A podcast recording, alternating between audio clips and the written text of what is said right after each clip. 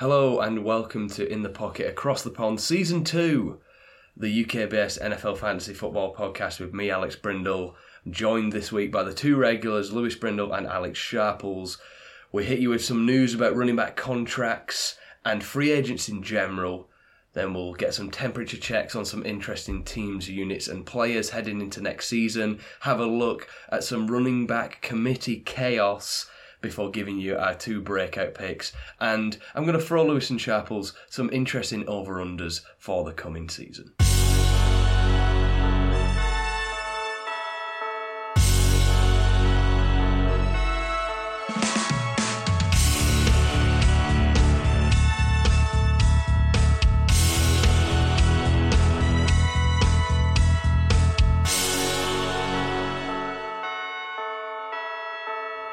So, I'm going to get into some news and moves first. I don't think we've we've spoken about news and moves since around about I want to say May time. Lou, did we do it at the end of April, start start of May?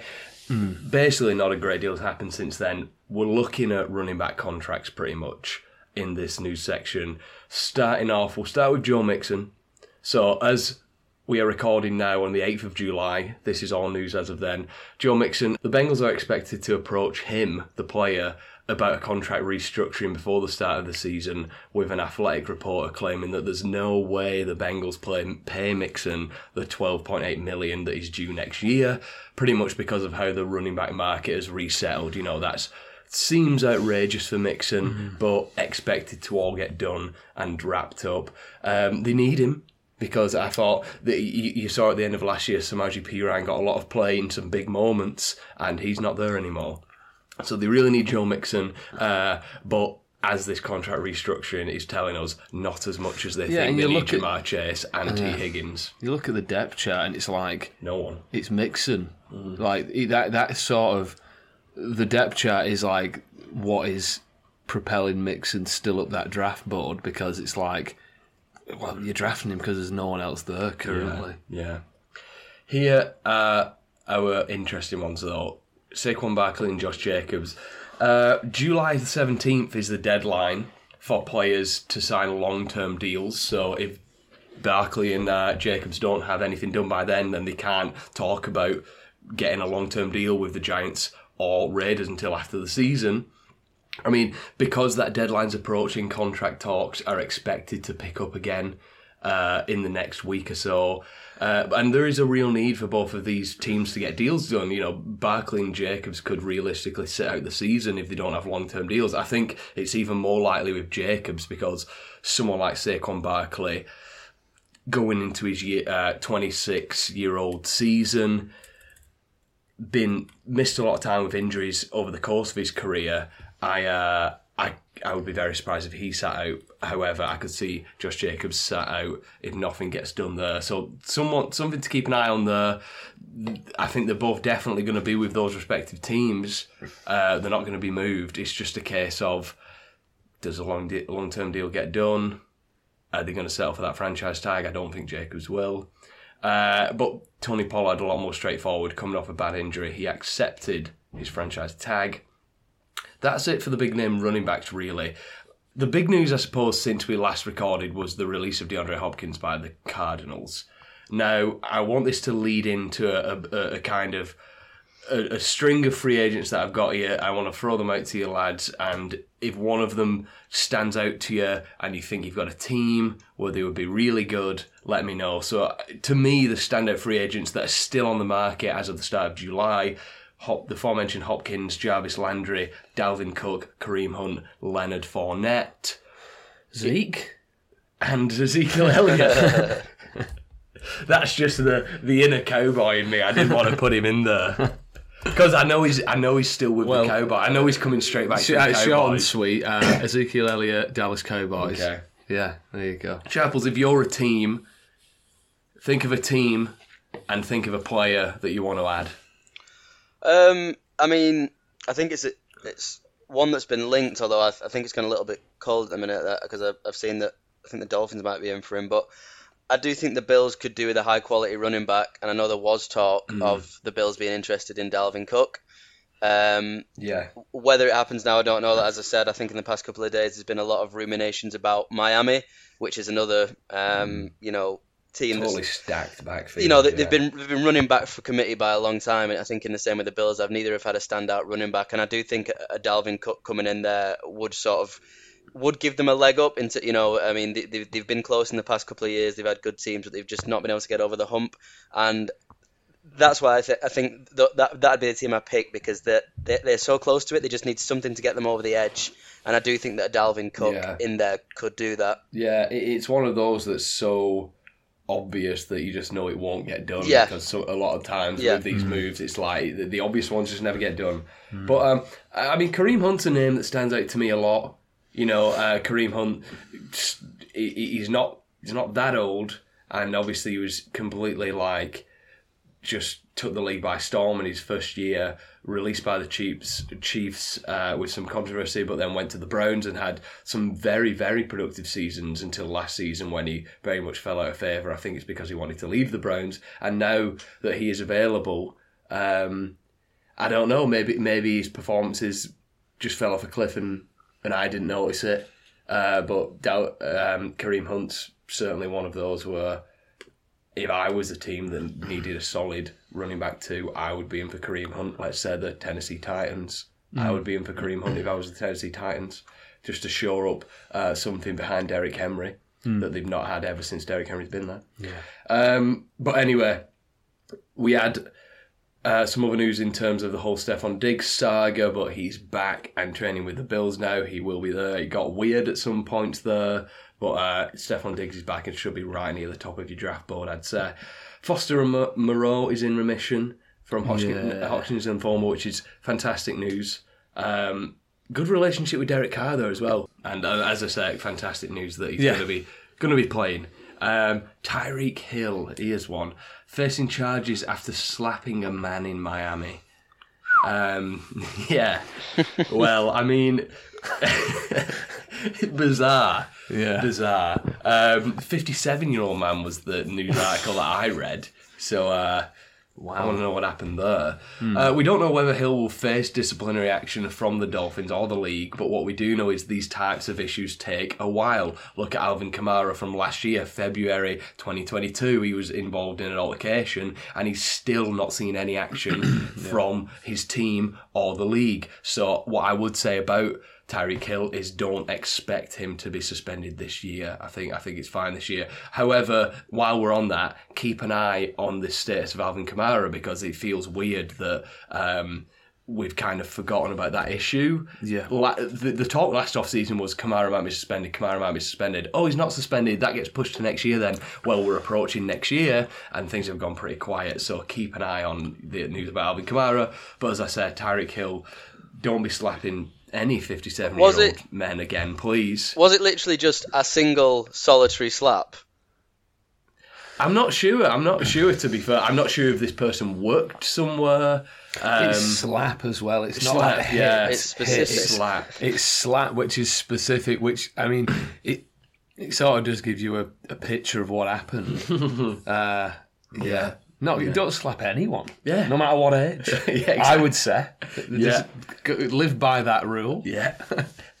um, DeVante Parker extended on what I think was a pretty big deal. I mean, it could be, you know, um, it's a 33 year, 33 million deal with the Patriots. You know, it could be a one year, 10 million deal that they can get out of. Who knows? But I thought that was a number that really kind of stuck out to me when you see receivers like a Hopkins that can't seem to get a contract from anywhere. Uh, it just tells me that the Patriots are looking to use DeVante Parker. Uh, and Brock, Brock Purdy remains on track for week one. I did see like a bit of a starter. I did see a bit of a, like a, a San Francisco, um, not not like a puff piece, but you know, just like talking about you know what's going on in the off season and stuff, and like people are bigging up Sam Darnold, and Yeah, would do, this wouldn't this isn't this isn't gonna be clear. Like I think this I think week one rolls around, it is clear. I think week ro- one rolls around and Brock Purdy, Trey Lance, and Sam Darnold are all on the field together. Yeah. I mean, if anyone's if anyone's going to make it happen, Yeah. it's Shanahan. Yeah. I think I think they could if they're going to deal Trey Lance. I think I would probably do it before the season starts because obviously once Purdy goes out on the pitch and he's the clear number one, then Trey Lance's volume, uh, sorry, his value just goes down the toilet. So I kind of feel like if Yeah. you're the 49ers, you're in training camp, Brock Purdy looks like the guy. I would just pull the trigger on it personally. So then you know before the rest Yeah. of the league sees it. Yeah, I suppose it's one of those where uh, if and I, I if I was the Niners, it's one of those where we, we, we put so much draft capital in uh, Lance, and we know Brock Purdy's our guy, but like. If you deal Lance, he's gone. Yeah, That's it. yeah. And, and it's like, Yeah. and there's no turning back. And as, as I said, there's so much draft capital in him that even if they're not going to play him, uh, you'd kind of maybe want him around just in case. Yeah, so because once he's gone, he's gone, and that's that second overall pick, or was it third overall pick of the draft? The second or 3rd overall pick of the draft, gone. I I do agree, but wasn't Sam Darnold also a was he a second overall pick or a first? He overall? was, but th- we're talk we're talking about like this is Sam Darnold's third team now, isn't it? Yeah. You know, he, he was he, people blamed the the Sam Darnold experience at the Jets on the Jets. Yeah. Uh, I think people were a lot quicker to blame the Carolina Panthers experience on Sam Darnold because he looked pretty terrible. Um, which is why you know, but but you never know because every off season you hear about Kyle Shanahan just being infatuated with Kirk Cousins. So you never know. It's these coaches like Shanahan and McVay who clearly see something, or there's something about these players like Darnold or Cousins that they think that would be perfect for my system. I'm already hearing chatter about there being a tug of war between the Rams and the 49ers for Kirk Cousins next year. I'm just, I'm not making that up. Yeah. Right.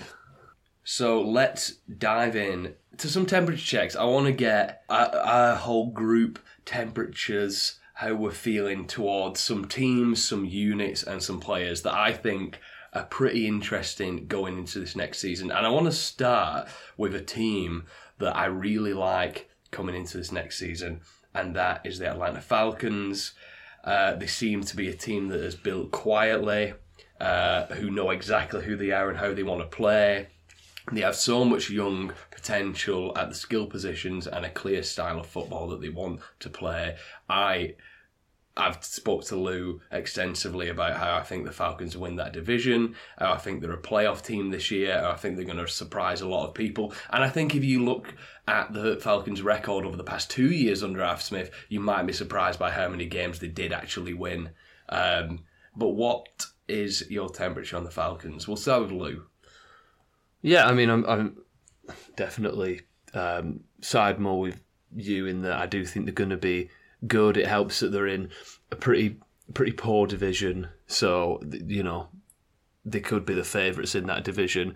Um, I just like how you know they've they've strengthened the running game with you know with drafting um, Bijan Robinson, who you know Arthur Smith, the head coach, used to be the offensive coordinator of the Titans. He's now got his Derrick Henry, you know, who he can fully implement this sort of run ideology with. Um, so you know they've, they've strengthened that run run game and acquired a lot of pieces on defense.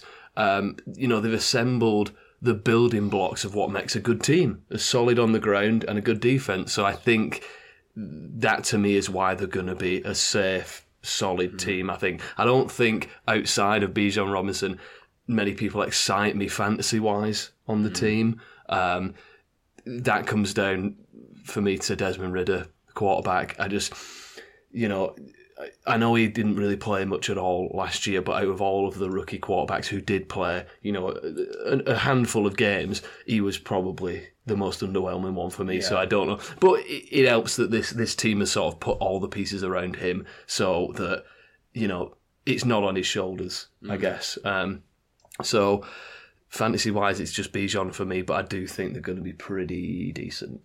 You, you have got Taylor Heinicke in there as well. If you wanted to bring in someone who we know can sling it, Taylor Heinicke's Can facilitating sling it, You know, Terry. McLaurin, Jahan Dotson for Yeah. a bit last year. But what about Yeah. you, Sharples? How are you feeling on the Falcons? Um, yeah, I think temperature wise for me, um, you know, they're a nice milky cup of tea. Um, you know, they're not not boiling hot. Uh, nice temperature, very drinkable. Um, I, I think I was a little bit surprised by how high on them I was because you know last season I thought they were genuinely woeful. Um, but they've made a lot of changes this off-season, as we've mentioned, uh, including pretty much uh, overhauling the defense. Um, they brought in Jessie Bates over free agency, which I think is a big, big improvement. He's a fantastic, uh, fantastic. Uh, I can't remember if it's a safety or a cornerback, but whatever he is, he's very good at it. Um, and also offensive wise, obviously we, have mentioned Bijan uh, Robinson. They've also still got nine million left in cap room, so I mean, still plenty of scope to bring in a difference maker there. And I think that the big factor for me uh, is just the fact that the NFC South looks absolutely diabolical. Um, so mm. even if they aren't as aren't as good as we think they're going to be, I mean, if, if they get nine and eight, that's probably going to top the division if, if we're being realistic. So yeah, no, I'm, uh, I think the Falcons are going to do certainly make a, a, playoff run this year. How deep they get into it, probably not very deep, but a, a, good solid foundation to build on anyway. Yeah, I think there are a lot of people's kind of pick for playoff team that wasn't a playoff team last year. Mm. Um, let's let's move on to a fun one though. I'll come, come straight back to you again, Sharples.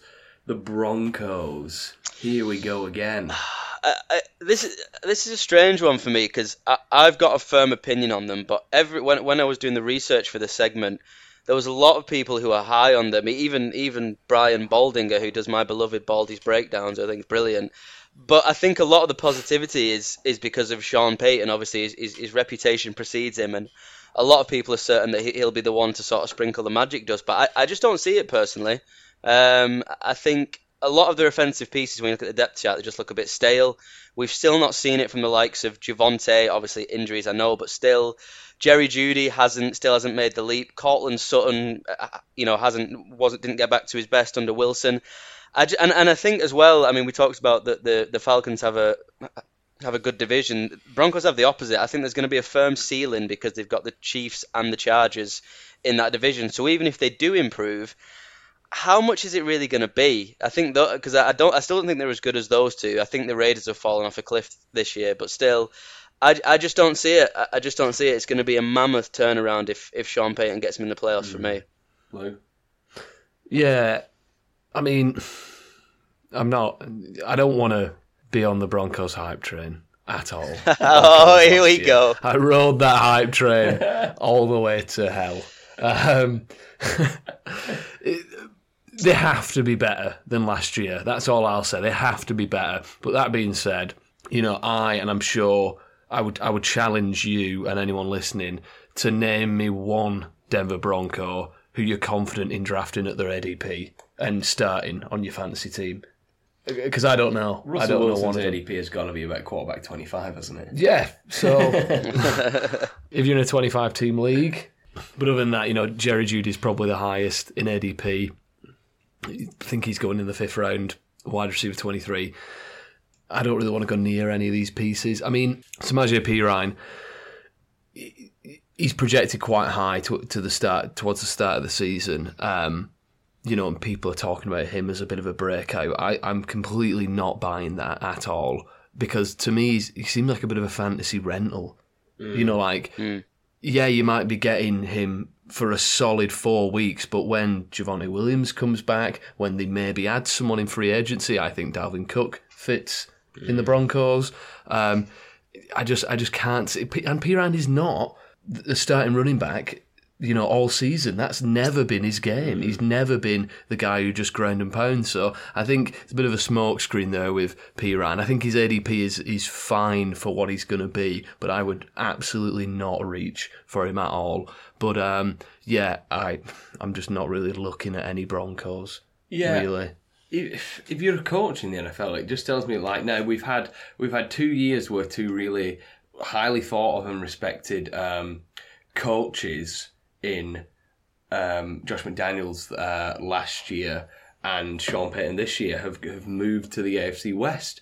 And if I'm a coach, I'm looking to move anywhere to any team yeah. other than that division. Yeah. So as as much as Sean Payton is, you know, future Hall of Fame head coach, as much as uh, Josh McDaniels is potential uh, kind of future Hall of Fame coordinator, if they even put coordinators in there. But you know what I mean? He, he won all those rings with uh, the Patriots. It's like, to me, just having for the Broncos Sean Payton doesn't immediately make them better or have more potential than the Chiefs or the Chargers. I think it's a real uphill battle. Um, I think they must have handed him a blank check uh, because, yeah, I, I, I agree. I don't I don't project amazing things for the Broncos. I hope um, Jerry Jeudy can be better. Some of the weapons can be better, but He's a free pass for Payton because if Wilson's better, then he's the genius who fixed Russell Wilson. If Wilson's rubbish, then it's bye bye Russell Wilson. Uh, Sean Payton have another go next year. Mm. So you know it's a it's a free pass. Yeah.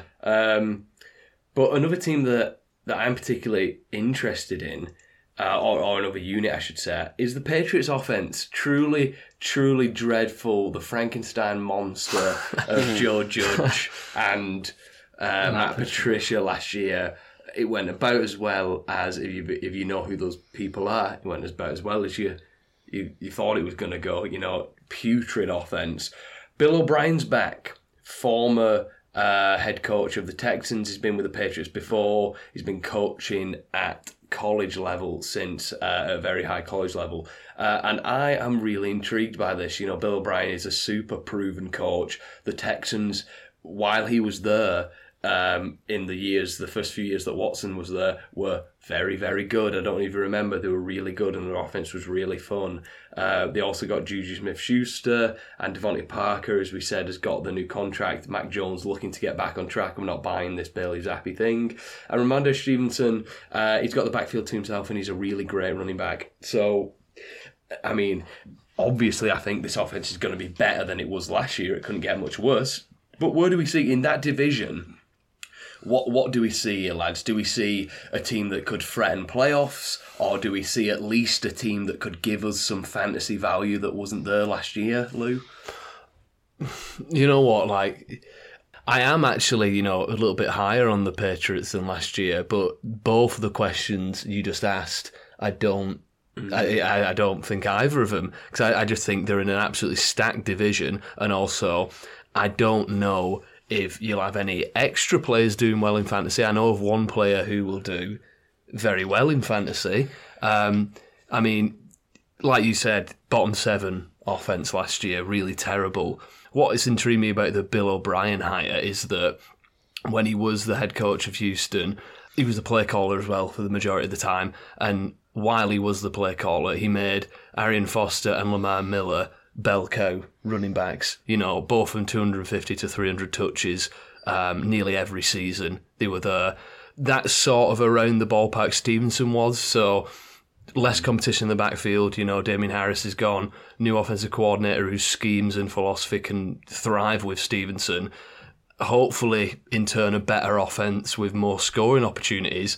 Like for me, the the sort of headline of this Patriots offense is if last year was Stevenson's breakout, this year should be where he sort of cements himself as one of those top mm. five, top ten, definitely top five guys. Yeah. Other than that, there's no one I would really reach for wide receivers have got a fine wide receiver core, but no one I'd necessarily yeah. They, they, lost Jakobi Meyers, if I'm correct, but I mean, there's always with that Bill O'Brien and Houston connection. There's always the possibility of Hopkins coming to town, I suppose. Mm. But hmm. what do you think, Sharples, about the Patriots' offense this season? Yeah, I think I'm probably a little bit further down on the wide receiver core than you guys are by the sounds of it. Although I do agree that if Hopkins came in, then it would be it'd be nice. But for me, I think if you're if you're one and two is uh, Smith Schuster and DeVante Parker, I think I think you're in trouble personally. Mm. And I look at the rest of the wide receiver core, and no one really really jumps out at me. Um, Rhamondre, yeah, I mean, he, he's dead on to, to repeat this year. I think, obviously, injury aside, I mean, the likes of Pierre Strong or Ty Montgomery aren't going to take any workload away, and obviously, Damien Harris has been shipped off, so I, I think he's he's an absolute solid starter. Uh, but for me, I just I just don't see where the, the improvement's going to come from. I mean, Mac Jones, for example, he's not one of them guys that's going to come back off the off season. He's put on twenty pounds of muscle and he's going to like he's not he's not that kind of player. And I think he already had a good grasp of the playbook initially. So I don't really see where they improve from that front. I don't think the wide receiver core is going to give them much. The other thing I like, and it's more of a real life thing than a fantasy football, I love the dovetail of Hunter Henry and Mike Gesicki at tight end. But for fantasy, yeah. it means you can't pick either of them. Um, yeah. So yeah, I'm, I, I think they'll they'll be they'll be fine as they always are the Patriots, but I, I don't see much excitement. And then couple that with the fact that they're in a division with the Bills, the Dolphins, and the ever ascending Jets. I think it's going to be a tough season. Mm-hmm. Yeah, Gesicki and uh, Henry, they're probably combined going to get you about 15 touchdowns next year. You're just never going to be able to tell who's going to score the touchdown. Yep. Just interesting on Stevenson. I think I think we're all pretty high on Stevenson. We're, we're looking at running back 10. I think you know it, I don't expect Stevenson to finish the season any lower than running back 10. So I think you, you kind of you can draft him as the running back 10, and you're looking at the third round, middle of the third round ish. Um, I think I like that price for Stevenson. I do. I think I- he's a I mean, steal yeah. in the middle of the third. Yeah, Yeah. running back, running back ten. I can already think of three running backs whose ADPs are higher than that. Who I would take Stevenson over. So Yeah. Okay. Talk to me about the Seahawks wide receivers, though. What do we do here? You had Geno Smith throwing 30 touchdowns last year, which was great. You've got Tyler Lockett, DK Metcalf, and um, Smith-Njigba coming uh, highly in the draft. Very highly thought of player as well. He looks great. But what what are we doing here? Uh, who are we targeting in fantasy? Who do we think is going to be the standout? Uh, what, what do you think, Sharples? Uh, I mean, yeah, it's it's tough. I mean, Metcalf's always been for me a quite a high floor guy.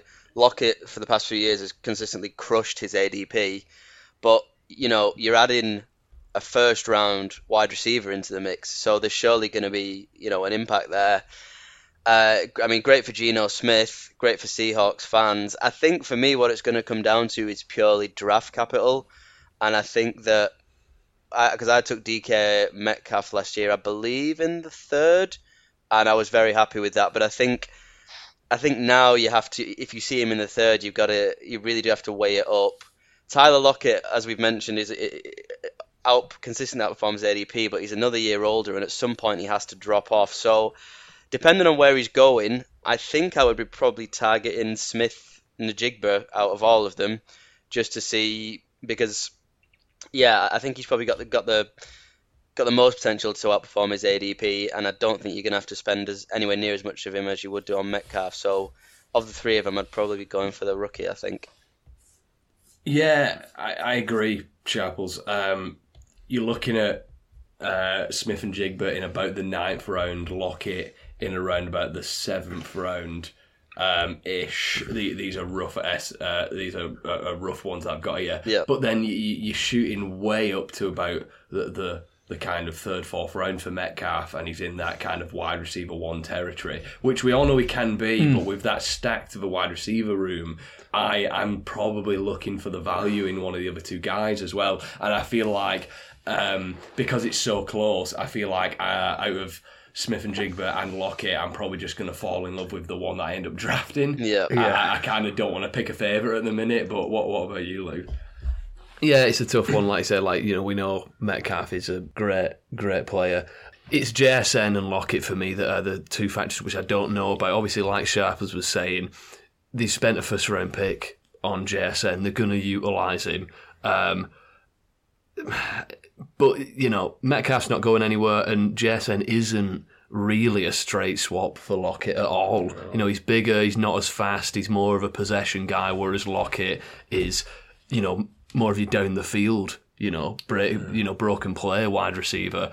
Um, so for me, I think it's far more likely that all three have some relevance, but you're underwhelmed by them all, rather than it being a two-headed monster where both of them are weekly starts. Unfortunately, um, so I, I'd be fading all three Yeah. of them. Unfortunately, yeah. And also, you're looking at current ADP right now, in between, directly in between Tyler Lockett and Jaxon Smith-Njigba, you have Brandon Aiyuk, you have Mike Evans, you have Diontae Johnson, you have Hollywood Brown, you have Treylon Burks, all in between the two Seattle receivers.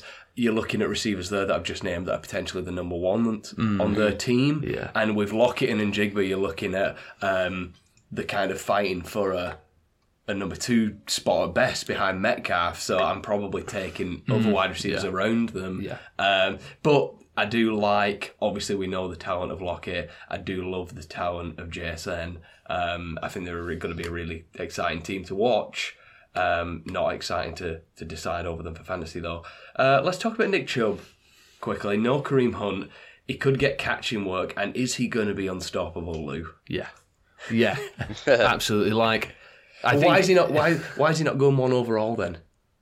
it's a great question because he could, he he, gen, he very well could finish as the number one overall fantasy uh, running back this year. Um, he's you know going as the running back six currently, um, middle of the second round. That to me is the floor. Like I think it's only going to rise during the off season where you're going to have to draft Nick Chubb. It's weird, like over the past couple of years, especially, I've found that um, people seem to sour on Nick Chubb as draft season, uh, fantasy draft season approaches because of the you know the whole pass catching thing. Whereas I don't know why that was always a non-factor for Derrick Henry, but was always a factor against Nick Chubb. Um, but I think last year showed that that's complete nonsense. You know, Chubb was amazing again last year. Um, and you, you picked him up last year at like running back 10 to 13 or something, which is ridiculous. You're never going to have to, you know, you're never going to be able to pick up Nick Chubb at that price again for the next few years. Um, yeah, I mean, I don't know if it was a hot take, but yeah, now you've mentioned it, him going number one overall, I don't think is that hot of a No, take. and, and I'm looking at I'm looking at more ADPs. I mean, talking well in in the next show that we do, uh, one of the pre-draft shows, we'll we'll talk about some kind of uh, draft steals before giving you our kind of rankings. Um, I'm seeing Derrick Henry at the minute, uh, ADP of twenty, um, running back eight, and. you just- Derrick Henry running back eight, it feels stupid. Yeah. It feels like it feels like that's too low for Mm. him. But um, as I said, we'll get into that anyway. But Sharples, what do you think about Nick Chubb? Yeah, I mean, God, absolutely scalding hot.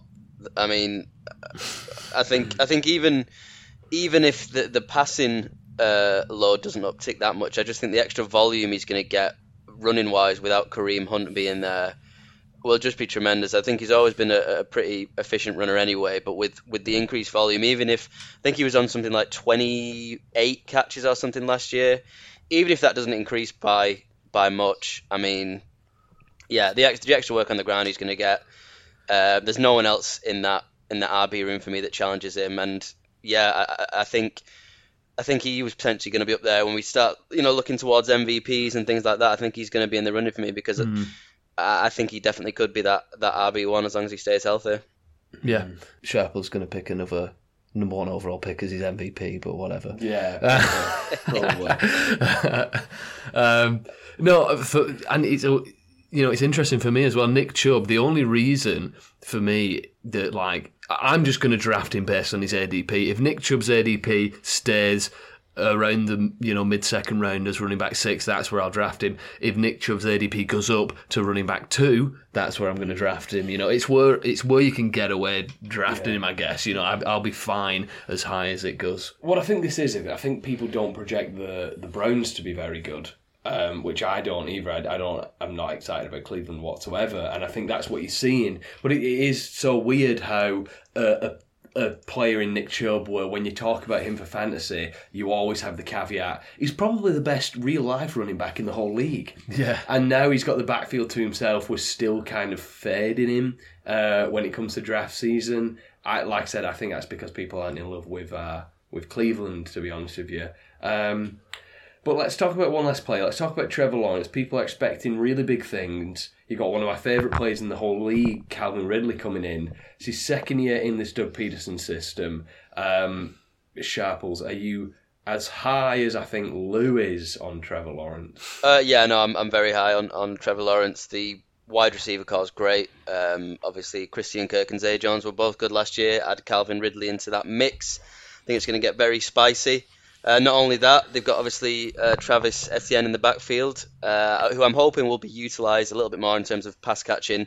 Um, and I, I don't know much about Tank Bigsby to be fair. I think he's a bit more of just a just a runner, but I think certainly Travis, Travis Etienne in, in the passing game should be a factor, and the sort of re-breakout of Evan Engram from last year. So you can't say he's you know he, he- he's he's still on the ground in terms of weapons, and I think the big thing is it's just another year of healing away from the you know from the Urban Meyer regime, another year of, of Doug Pederson, and when you look at the division as well, I mean. Texans, Colts, and Titans, don't really strike too much fear in you. So I, I- I think um, I think these guys could could top the division, and I think it's going to be another strong year for for Trevor Trevor Lawrence. Yeah, fully agree with that. You know, every point that Sheffield's made, you know, more weapons this year, uh, another year into this offense. Um, for me, just just one point necking me sort of really, really high on Lawrence is that we've we've really great quarterbacks in, in the league. They th- they thrive under pressure, and for the first time in a long time, there's going to be pressure and expectation on the Jags to do well and I think I think Lawrence is going to thrive in that, and I think he's going to produce career numbers again uh, because of that. I think it's going to be a great year. I would draft him over Justin Fields. What about you? Um, I think he's a better player. I think he is a better player, but if you're talking fantasy, Justin Fields is a bit of a, a bit of a cheat code with those wheels. Um, that's really difficult. What do you think, Sharples? Lawrence or, or Fields? Uh, I think I would take Field purely because the peaks are just so high with him. Yeah, yeah, yeah. yeah. Okay, let's talk about some running backs in a section I'm going to call committee chaos. We always the, the dreaded term running back committee. You hate hearing it in fantasy football. Um, we're going to go through, through some projected current depth charts as well as the ADP of these players. Uh, and I just kind of want to know from you two, you know, um, based off ADP, who are you drafting or who do you think is going to be the standout of that running back room? Uh, let's start with the Bills. We, we've already talked about the potential of Dalvin Cook going there. At the minute, they have his brother James Cook in there, second year player. James Cook, currently the running back 29, going in round 8. And Damien Harris coming over from the Patriots, running back 36, going in round 10. Uh, so not much in between them two. Not high draft capital in either of them. If you were going to take a punt on one of them, Lou, who would it be? Uh, in a word, probably Damien Harris. Damien but I do like the idea of it being, you know, like a, a chef and a sous chef situation Yeah. with Dalvin Cook and James Cook. A bit like Harris and Stevenson from the yeah, yeah. Patriots. Um, but I- you know, immediately I would go Harris just because I think he's going to get a lot of the boring ground and pound work. But that's sort of what the running back does um, Yeah. in Buffalo. Sharples? If I'm being totally honest, I wouldn't touch either of them with a barge pole. Um, because not only are they going to take Please, work yeah. take work off each other, but they've sneakily got Latavius Murray and Nyheim Hines, who have hurt me so many times before Yeah. by stealing stealing touchdowns away from who should have been the prime running back. And and yeah, I, I, I just I don't I don't like the room. I don't think there's there's too much difference between either of them. If I had to take a punt on one, it would probably be James Cook purely because they've drafted him. I think mm. there's a bit more incentive for them to, to give him the work. But realistically, I I wouldn't be touching anyone in that in that Bills room unless Dalvin was to join.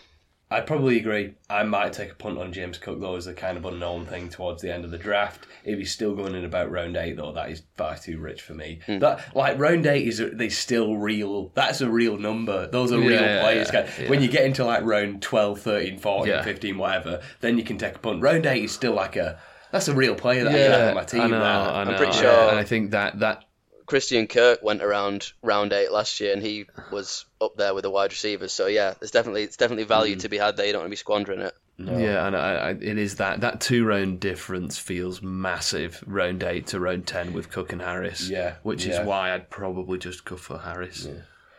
Here's an interesting one. Here's a really crowded backfield, uh, and currently um, the depth chart is is is telling us something that the ADP isn't. So we got the Dolphins, we got Raheem Mostert and Jeff Wilson, both uh, in the running back 50, 60 range, both kind of at the back end of your drafts, all undrafted. Then you've got De'Von Achane, uh, the rookie, going running back 39 in round 11, so you're still not spending much for him. Uh, but this guy ran a 4.32 40 yard dash, which is lightning fast. Uh, and he's the early off-season standout in terms of all kind of rookie running backs.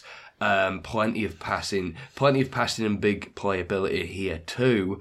Um, in the 15th, knowing that he's probably the head of the backfield to start the season, Sharples, or Achane four rounds earlier.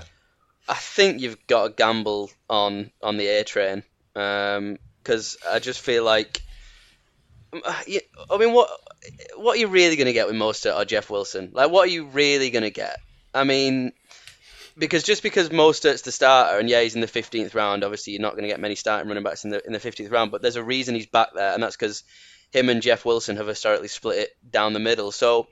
I think when when you're back there, you, you, sort of that's where you're looking for your, your sleeper, your potential breakout, and why why not take a punt on the rookie than than either of them two because we've we've seen it from them. We've seen they're not neither one of them's gonna gonna do anything, and so for me it's pretty pretty clear cut and dry. I'd be going for Achane in, in that scenario.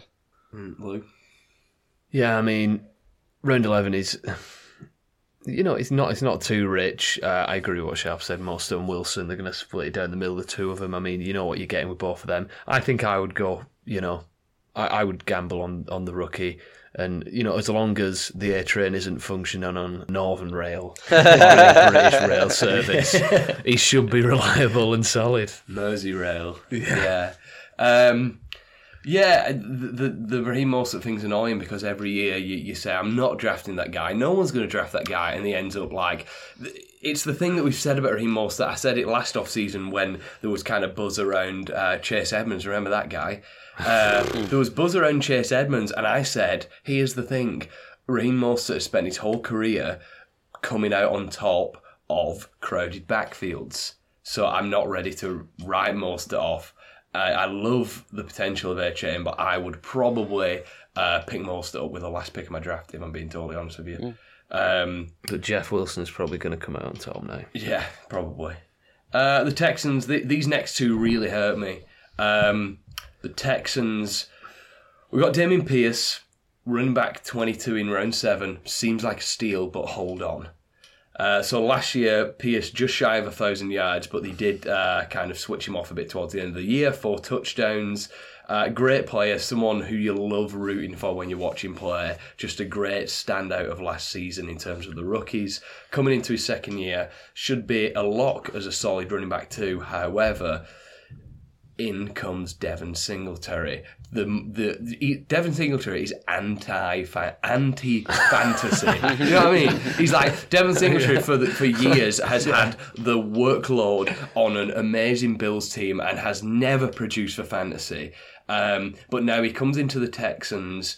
Uh, he's going running back 48 in round 13, so you don't. He's basically free. Um, it provides a stronger and more established presence behind Pierce than anyone last year, but does this Singletary arrival, Lou, quell that Pierce excitement? Does it make you hesitant uh, to draft him as, let's say, you're, you're, you're running back two in round seven? A little bit, but you know, draft context. If I'm picking up my running back two in round seven, I've got a decent core of wide receivers, so I'd be happy picking someone like that. Yeah. Um, and and to be honest, like like you just outlined, Devin Singletary has always underperformed for fantasy.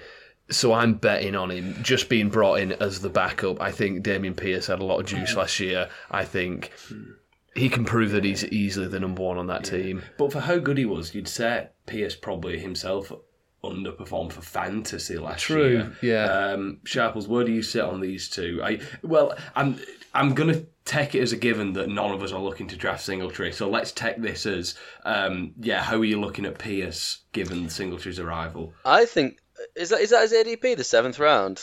Yeah, I think that's a little bit at the moment. low. I, I'd be very comfortable taking him. I mean, fourth, fifth. I, I think he's going to be fine. I think. I think obviously Singletary's there, and it takes a little bit off the top. But I think you know Pierce has had another. Will will have had another year in the NFL in the offense. Um, I think a lot of people are excited by the new coach. People are talking about the offense as well is going to improve. So I, think Pierce Pierce will make those steps, and even with Singletary there, I don't think it'll take too much away. So no, I, I- I'm I'm high on Pierce, and I, I think he'll be really good again this season. So yeah, if I could get him in the seventh round, I'd be absolutely ecstatic with that. Yeah, it depends where you look. You know, he- whether you're in a PPR league or not. Dameon Pierce, he's he, he's looking around that sixth, seventh round kind of thing. Anything higher than that, I think is too high for me. But of course, if he drops to the seventh, that you're looking great. It's just annoying that the excitement has been quelled, as it has. I think a little bit for um, this next guy as well. One of my favorite players in the league. He, everyone got sick of me praising uh, D'Andre Swift last year. We're talking about the Eagles. Eagles are a team that really like and have liked D'Andre Swift, Swift for a while. So when he became available, they were the first team to to call the Lions. Swift, we're looking at running back 23, going around the same region uh, as um, Dameon Pierce in that kind of sixth, seventh round. Um, you'd, you'd think I was super in on him being uh, on the Eagles, one of the best teams and best offenses in the whole league. They run the ball seemingly more than anyone, apart from the Falcons. But then you've got Kenneth Gainwell uh, running back 50, Rashaad Penny running back 38, um, going in round 10. So Gainwell's not being drafted, but Penny's still being drafted. And um, Penny's arrival from Seattle makes me hesitant on Swift because Rashad Penny can play. He can really play. He's not like a to me a Gainwell or a Boston Scott where they just kind of they'll fall over the line for a touchdown. Penny can play. Um, uh, any of you drafting D'Andre Swift next year, Lou, we'll start with you. Uh, No one here is excited as we all should be. I feel. Yeah, I agree. Round seven's just a bit expensive for me for someone who I see as a bit more than a gadget guy, but I don't see him getting the workload to justify that sort of pick. I mean, all of these guys who you've outlined, Swift, Gainwell, Penny, you know, you it's that typical fantasy thing again where it's like, of course, a team wants to have all the best players because Yeah. why wouldn't you? Because they're not running a fantasy team; they're running an actual NFL team, so they want all the best players they can. It's just a headache for fantasy players. So I really am confused by this Eagles backfield, and I don't really want anything to do with any of them. What about you, Sharples? Does, does Rashaad Penny uh, interest you in the tenth? Uh, I think Penny down there would do. Um, and I think for me, the problem that Swift has isn't even necessarily coming from the the running back room. It's it's Jalen Hurts. Um, because obviously we, we know that Jamaal Williams last season, he was one of three players who had more than eight carries from the one yard line. And obviously we saw how much that hurt Swift. Another person who had that was Jalen Hurts. Like he he is going to run the ball Wow. near the line, and so not only is he in a crowded crowded running back room, but then also you've got your quarterback who's also going to be looking to make those little one yard dashes and get over there. I think he's going to struggle, and I think yeah, I think the real value on that team is is Penny uh, back back in the tenth as you mentioned.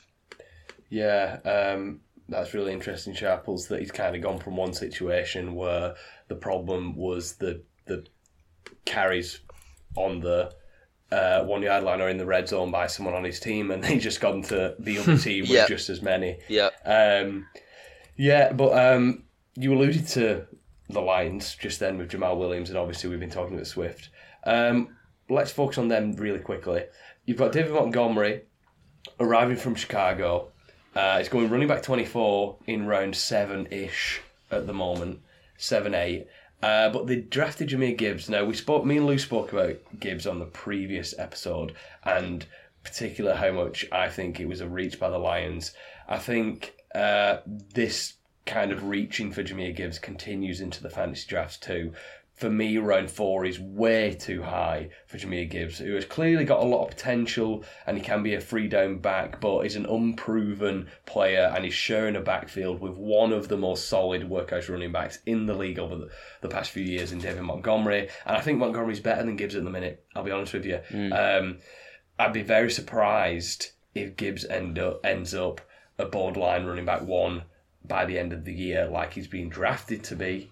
Um, and more than anything, like like we said, because of how the Lions like to use the running backs from last year, we saw with Swift and Jamaal Williams. I, I wouldn't be surprised if uh, Montgomery gets the Jamaal Williams role, but I, I do think David Montgomery's a really good player um, who you could get as a steal in the seventh, eighth round. So I'm going to ask you straight up, Lou.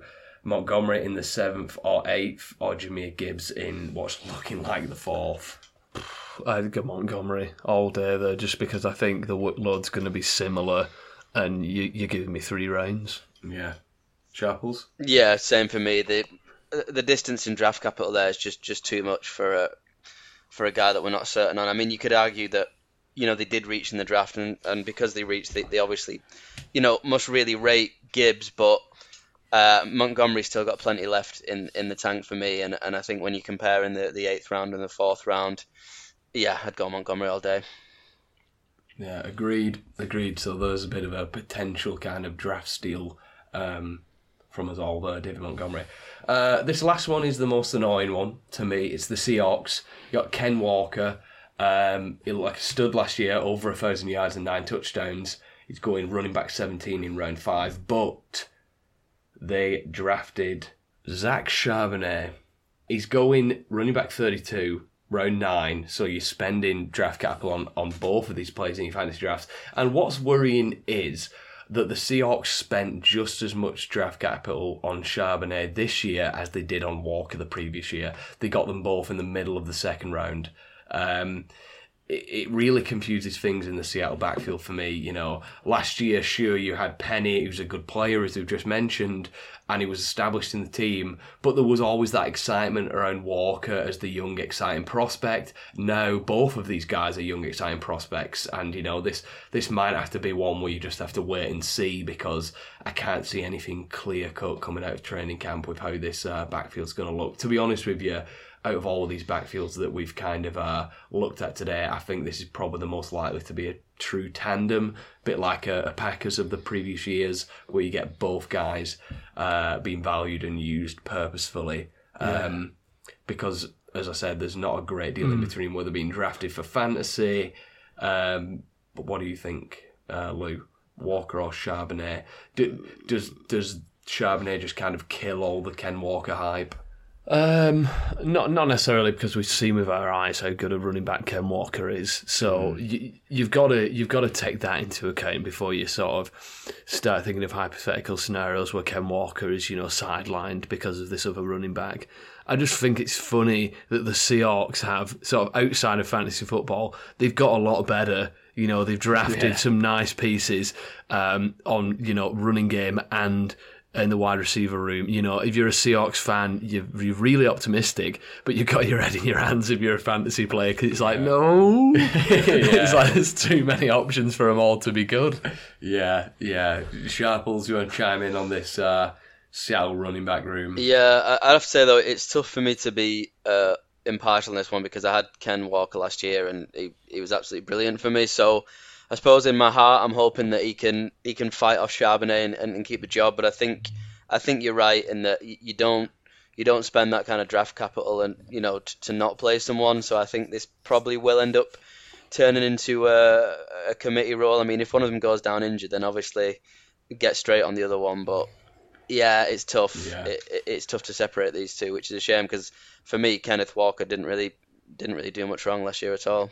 Yeah, and I think our kind of um, inability to come up with a, a straight answer for that one speaks volumes, really. Yeah. Just be hesitant towards Ken Walker in the draft, I would say, because, um, yeah, they spent literally the same draft capital as they did on Walker on Charbonnet. The So- only the only thing wrong Ken Walker did last year was somehow get added to waivers from my team, and then Sharples picked him up. What happened there? I think you got hacked. It, it was yeah, definitely. Yeah.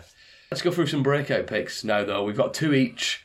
Um, in terms of breakouts, we're talking players who we expect to put up career best numbers, you know, going from bench players or waiver wire additions to fantasy starters, players that you can plug in every week. They might not be world beaters, but they're going to be useful for fantasy in a way which they perhaps haven't been in the past. Um, Sharples, you want to start us off with your first uh, 2023 season breakout pick? Yeah, it was a little bit of a sneaky one, this one, but it does fit the description. He was a you know bench warmer slash role player last year, and I think he's going to have a really good year this year. So it's Alexander Mattison of the uh, Minnesota Vikings. Um, I think you know I think we've seen that every time Dalvin Cook is out, Mattison's come in and pretty much done well every time, and I think that's part of the reason that the Vikings have been so comfortable with dealing Cook. I saw a stat that extrapolated his games uh, without Cook into a 17 game season. This is his stat line 332 carries, 1,400 rushing yards, 63 catches, 583 receiving yards, 12 total touchdowns. That is monstrous. that is monstrous. The only Yeah. question is Yeah. will the Vikings just say, here you go, here's the keys, g- you know, go and take that workload? They don't have too much in terms of competition in, in the running back room, but you, you just never know. Um, but for me, if they if they give him the ball, I think he's going to be absolutely fantastic this year. So uh, Mattison for me is my, my first breakout. Nice, very nice, Lou. I'm going to go with George Pickens, wide receiver for the Pittsburgh Steelers. Um, you know, he's further down the draft board than other second year wideouts. You know, Garrett Wilson, you're looking at the second round, Chris Olave, third round, Drake London, sixth round. Uh, Pickens is going later on in the eighth round. Um, this all really sort of depends on Kenny Pickett's growth, but you know, the stats suggest that second year quarterbacks do usually improve in many aspects of the game. For Pickett, that's got to be passing touchdowns. They need to multiply. Um, but you know, despite sort of mediocre quarterback play last year, Pickens had, had, a pretty modestly decent rookie season: 801 receiving yards, four uh, receiving touchdowns, finishes the wide receiver 37 in fantasy. And why he's my breakout pick is because he's being drafted around that spot, wide receiver 35 currently. So you're just betting on him being better than last year, yeah. and I think that is an in- incredible bet to make. I think it's, I think that's going to happen you know, as I said, it hinges on Pickett's growth and an increased workload for Pickens. Um, he's got to establish himself as one of the top two targets on the team.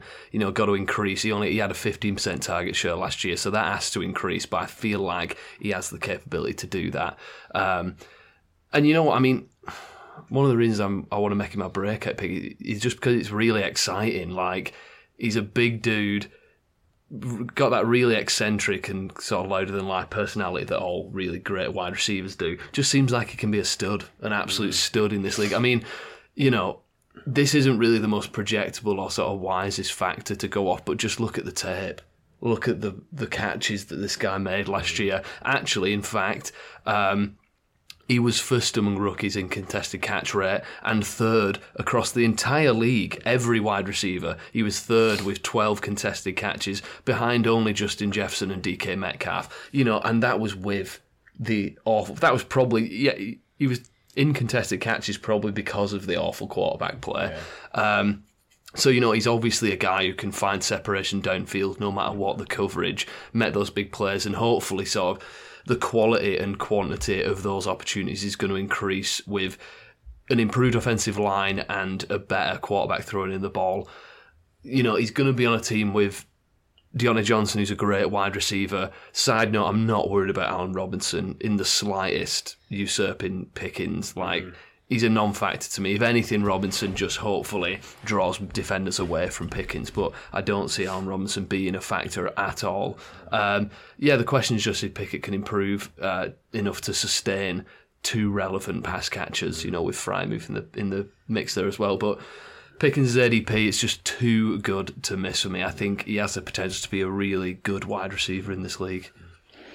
And I am going to start my breakouts off with Romeo Doubs, wide receiver for the Green Bay Packers, second year wide receiver, going uh, wide receiver 63, not being drafted anywhere really in your fantasy drafts. I would be amazed if he uh, finishes the season anywhere near uh, wide receiver 60. You know, he's going to be a lot higher than that. I, to be honest, expect this Packers offense to really come of age this year. Not necessarily straight away, but I'm really optimistic. And it makes me kind of uh, super in on these kind of, you know, you look at Aaron Jones going running back 17 in kind of the fourth round or something, fifth round. It makes me super in on plays like that because I think this Packers offense is going to be a lot better than people are projecting. I think they're come, going to come of age before our very eyes.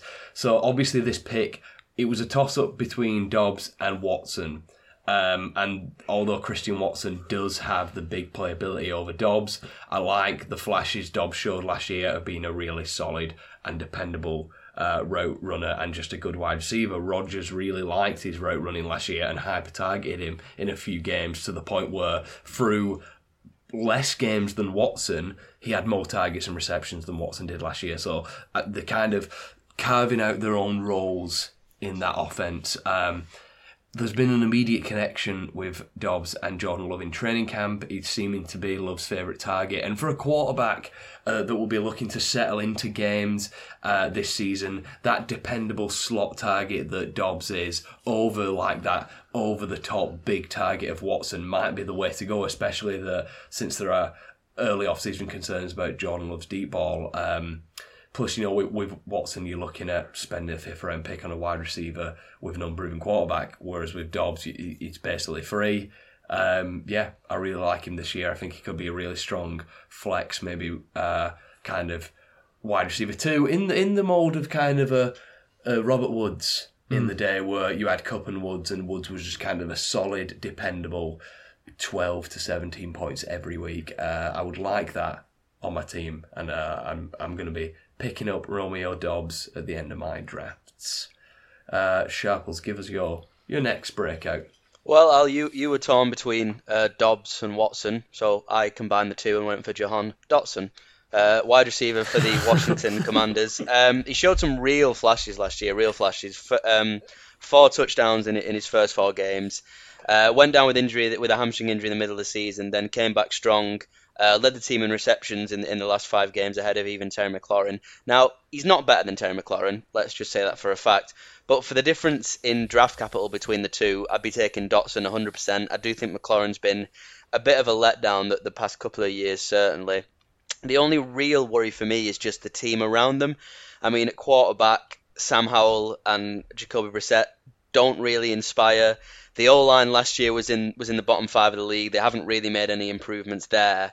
But I do think, despite the swamp that he's in, I think he's got the talent to, to push himself out of there. And I think really to chip into McLaurin's numbers and making them a b- bit more of a uh, a one A and a one B rather than a, a one two.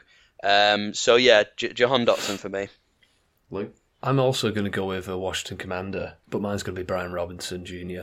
can't have two breakouts. That team, that team is not going to facilitate two yeah, breakouts. no, it so not That's true. Who's going to be wrong? Um, obviously, Robinson started last year his rookie season with a horrible injury, uh, but came back, showed himself to be uh, maybe not a flashy, but definitely a capable running back. His usage was great, averaged over 17 touches a game when he played. Um, you know, big-bodied, resilient back. Uh, this offense obviously trusts him. I think they're going to utilise him even more coming into a fresh year two with a new offensive coordinator, former Chiefs offensive guru Eric Bieniemy. Now, sorry to break this to you guys, but Sam Howell isn't Pat Mahomes. what? Yeah, How he's not. dare you? Uh, Sam Howell, fifth round pick last year. Um, not really sure what they've got in him there personally. Um, so I don't think they are. Yeah, I don't think they are. seems to me that Bieniemy's going to have to make this running game the focal point of the offense, uh, which is an exciting prospect for Robinson, having multi Super Bowl winning offensive coordinator drafting up your players. You know, the workload's going to be shared, but the ship has sailed on Gibson for me. Um, you can talk every off season about Gibson's athleticism and like his potential if they use him right. But every year you draft Gibson, you're disappointed. So I'm going to go for the player I think is going to get the bulk of the work, which is Robinson. He's currently being drafted as the running back 32 in round 10. 100% worth a pickup there, I think, uh, and I think he could sneak into that top 24 with a full season as the team's primary piece on the running game. Nice. And I'm going to round out with Rachaad White, running back for the Tampa Bay Buccaneers, being drafted running back 25 in kind of the, the round 7 8 turn. Um, there's no Leonard Fournette here, and Rachaad White is the guy now. You know, he looked nice last year when we saw him play. Um, and he, he- looks and has said that he's very determined to be the first Bucks running back to rush for over 1,000 yards since 2015. Uh, they've got a new offensive coordinator, and he's expected to place more emphasis on the running game, especially since Tom Brady isn't there to sling it around anymore. You know, they need to get back to kind of grounding and pounding, especially in a division where you can win a lot of games of defense and a running game. This looks like a rubbish division, as we've said before. I think you could see some wins, uh, some surprising wins racked up by Tampa Bay. Um, but they were truly awful last year uh, at running the ball. So the arrow has to be pointing up because it can't be pointing down. And F- Fournette was usable from time to time over the past few years. White is more versatile than Fournette, and he's expected to catch a fair amount of passes this season too. I think if you can pick up a young starting free down back in the seventh or eighth round of your fantasy drafts, then that should really be a steal, to be honest with you. So I'm going to go Rachaad White. I'll definitely be picking him up in my drafts. I think he could be a real kind of gem in what's probably going to be an underwhelming Buccaneers season, but you know the the the kind of the easy matches for for Rachaad White to kind of go ham on teams are the. And just to finish off, Lou and Sharples, I have put together a few over unders for you. I just want to get get your kind of opinions on these lines that I've created uh, to see how you're feeling on some players. Uh, we'll start with Najee Harris. How are you feeling over under 1,000 yards and nine touchdowns? He's had a thousand yards in each season he's played in the NFL so far, but people seem very down on Najee Harris this year. I'm not one of those people. I think he's a steal. I think he's got an amazing smile, uh, and he's just a great, a great player. But what do you think, Sharples? Over under 1,000 yards, nine touchdowns, Najee Harris. Uh, I, I think the thousand yards is, is a certainty. Nine touchdowns is where I have a bit of a problem. I don't think we've really seen that from him yet. I think, based on what I've seen, he's more of a six, seven touchdown kind of guy. Um, so unless unless something changes or he just gets a lot more volume around the goal line for me, he'll hit the yardage, but I, I don't see the touchdowns personally. Okay, Lou. Yeah, um, I'm I'm gonna I'm gonna go over because yeah, I think he's gonna get the yardage, and I think this offense is going to be improved. The offensive line is improved, so I think he's going to have more opportunities at the goal line. So I'm I'm going to go over on that. Yeah, Yeah, I, I, I saw him started out on one of these uh, fantasy sites at like 950 yards. I'm like, I will eat my hat if, if he doesn't rush for. yeah, Um, he is a stealer in the draft. yeah. Lamar Jackson, 30 all purpose touchdowns. Now, he beat that line easily in his second and third seasons, his first two seasons as a starter, but not in the previous two seasons. He hasn't had 30 all purpose touchdowns in the previous two years. Lamar Jackson is someone who we always see as having maybe a higher ceiling than anyone else in the league, but Lou, Lamar Jackson over under 30 all purpose touchdowns. I'm going to go under, just because not not a reflection on Lamar Jackson. Uh, just because I still I'm still bored by this Baltimore team. Yeah. Um, New like offensive coordinator, though. True, but still the same head coach. I'm not really in love with the OBJ signing. Um, I don't think OBJ is going to going to do much for Lamar Jackson touchdown wise. Um, it's a good line because he's going to be there or thereabouts. I'm just going to pick the under. Sharples. Ugh, tough one. Um, my my head says under, my heart says over. Uh, you know what? I think he's going to creep over. I think he might get around. I don't know, maybe, maybe sort of the 33 mark. Yeah, uh, I mean it's been tough because I think I think particularly us guys we've been sort of picking him as the undervalued or he could be MVP for the past two years and it's just it's not happened. I also agree Yeah. that Baltimore Ravens are a little bit stagnant for me. Um, didn't throw the ball to Hunter, um, not Hunter Henry, Mark Andrews anywhere near enough last season, which, as you know, I was very annoyed about. Um, but yeah, I think obviously he signed the contract now. Let's all just get to work. Let, let's build something. Let's start running again a little bit more. And I think if he does that, then you know, obviously, on- on- once the running touchdowns start coming back, then he will clear that 30 mark. So yeah, yeah, why not? I'll take the over on that one. Yeah. Yeah. I think he almost throws 30 touchdowns personally next season. But Oof. do not listen to me because I am perpetual Lamar Jackson, uh, you know, absolute blind in love with Lamar Jackson. Don't look at the previous two years. Yeah. Uh, so do not listen to me. I do this every off season. um, Okay, Darren Waller moving to the Giants. Uh, he's getting on now a little bit, but really talented player, good tight end, one of the best tight ends in fantasy for the past three years. Uh, 700 receiving yards. Now, he beat this mark twice in his Raiders career um, in the two seasons that he had over a thousand yards. I'm excited for him to join the Giants, but what what do you think, Sharples? Darren Waller over 700 yards. I think he'll get injured again. Um, Okay, yeah, It's yeah, it's it's, realistic, it's yeah. unfortunate, but I, I just I, I need to see him put another healthy healthy year again before I can dip my toe back in, into that well. Um, I, I think yeah, obviously a healthy Darren Waller would absolutely smash 700 yards, but for me, I just I, I just don't think he's going to be able to stay on the field enough to do it. So a little bit pessimistic, unfortunately, but I'm going to have to take the under. And it, Lou. Yeah, fully agree with Sharples. It would be over if he played every game, but I don't think he's going to play every game. So I think it's got to be under. Okay, interesting. Um, let's talk about a Dallas Cowboy, CeeDee Lamb.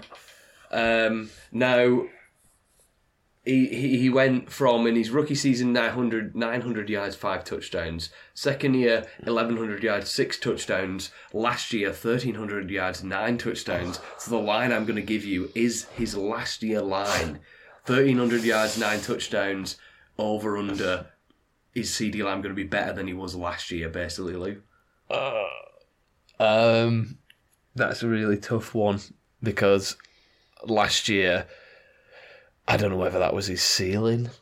Um, with with you know this team, um, and just you know that's what that's the sort of wide receiver he seems to be. You know, he's a really great wide receiver, um, but I don't know if he is.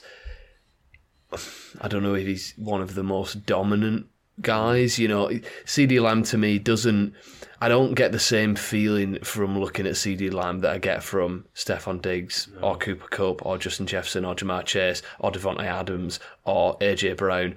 These are all the guys who you're drafting round him Yeah. in your draft. So I, I oh my days. Um, I'm going to say under. Okay, saying last year's his ceiling. What about you, Sharples? Um, yeah, I think I think I'd agree. It's going to be the under. Uh, I think Brandin Cooks coming in will take a, a little bit of work away. I think it helps that you know Dak, Dak's had an, an, another year back in. You know, another year removed from the injury. Um, I, I mean, for me, I suppose what it really boils down to is I don't know much about McCarthy other than I know that he's going to be calling the offensive plays this year. Is that a good thing? I mean, obviously, as the two resident Cowboys head, you'll know more than me. I was just just thinking we might get through an episode without talking about them, but you've managed to sneak them in, Al. So uh, I guess you guys Cowboys talk. can tell me really. Cowboy Sharples. Cowboys in. talk. Um, to me, it's a, it's you know, it's um, it can only, it can only be a positive because either he's amazing at calling plays, or he's terrible And he gets fired. he gets fired. Yeah, I, I think the, the only the only thing that the only thing um, with him calling the plays, which I think is a detriment to Lamb, is that Kellen Moore was this big quarterback Exactly, guy. He was this big quarterback throw the ball guy. Whereas I don't know if that's going to be McCarthy's philosophy. They need to bring in another running back if it's not then. Zeke, See. he's out there. He's out there. He knows the offense. um, and I've got one more line for you. Uh, I think this is a really interesting one. Justin Fields, 1,000 yards rushing. Now, only three quarterbacks in history have reached that milestone, chaps. The good news, though, is that Justin Fields last year was one of them. um, I would say that Lamar Jackson has only reached it twice, and Mike Vick reached it once. So, Fields, 1,000 yards rushing over under. Sharples. Uh, yeah, I'm I'm very confident on that. Oh, quick. yeah, Okay. yeah. Um, Well, you have to draft him really early. If you're that confident that he's going to get a thousand yards rushing, then you have to draft him. Early. Uh, I mean, I, I would disagree on that only because I'm I'm very comfortable with a lot of quarterbacks that are going late. So I think for me, I'll be sort of filling up on the on the running backs and wide receivers when he goes off the board. But yeah, no, um, I, I think he's, I think he's, he's going to nail that. Uh, obviously, injury aside, I'm, I'm surprised actually that he got a thousand last year. I thought you were going to tell me he got something like around the 800 mark, and then it'd be like, oh, will he get over the edge? But considering the fact that he did it last year, um, I think yeah, ano- another year in the offense, another year in the league more confidence, um, more understanding of, of, of, the playbook. Yeah, I, I see no no no issue in that. Yeah, for me, it's just whether um, the offense starts scheming in these runs because I feel like a lot of those runs last year, a lot of the massive ones, it was just him scrambling around, literally running from sideline to sideline and then finding a little gap. Um, so it's whether the offense, yeah, schemes around that, um, or the you know they structure it a bit more, make him throw it a bit more, and then sort of scheme in these these running plays. Uh, that being said, yeah, over. I think he will. yeah, I think you can look at it two ways. He's, they're either going to scheme him more runs, and so he's going to reach it, or I see a world where he doesn't reach a thousand yards because the team and Fields himself want to prove that he can throw the ball. And sometimes last year, those long runs came kind of at the expense of picking a nice pass or proving himself as a passer. I would like Fields to maybe hit seven, eight hundred uh, rushing yards, but show himself as a really good passer of the ball, a bit like Lamar Jackson did in his early career. Um, yeah, I don't want him to just repeat last year because I think there's a ceiling with a player like that. Mm-hmm. Uh, you know, but yeah. Anyway, well, that's going to do us. Thanks very much, chaps. Cheers. Excited to get into it. We'll be Very. coming at you with some episodes about draft strategy and our rankings in the coming weeks, preempting those fantasy drafts. Thank you very much for listening. Goodbye. See ya. Take care.